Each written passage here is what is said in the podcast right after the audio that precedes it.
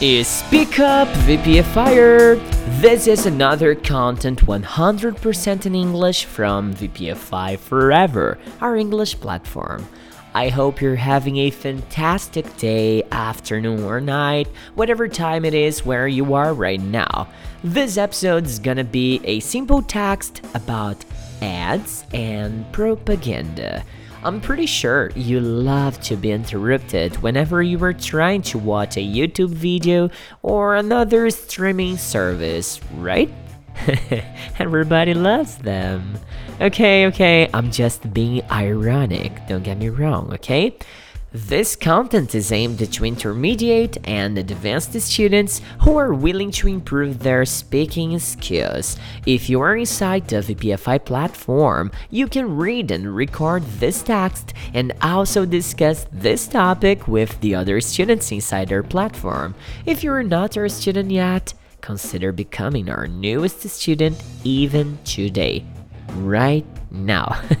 we have amazing prices to offer, and for more information, just access www.vpf5forever.com.br or on our Instagram at Você Pode Falar Inglês, alright? So, without further ado, let's get started! VPFI! Read and record ads and propaganda. What is advertising? Is it telling the truth or you can lie? Is it making things look better than they really are? Companies pay a lot of money for adverts.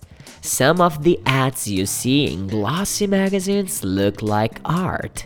The commercials on TV look like mini movies. Do they really change your behavior? Do adverts make you buy things? Is BMW really the ultimate driving machine, like they say in their ads? British Airways used it to say they were the world's favorite airline, but they had to stop saying it because it wasn't true.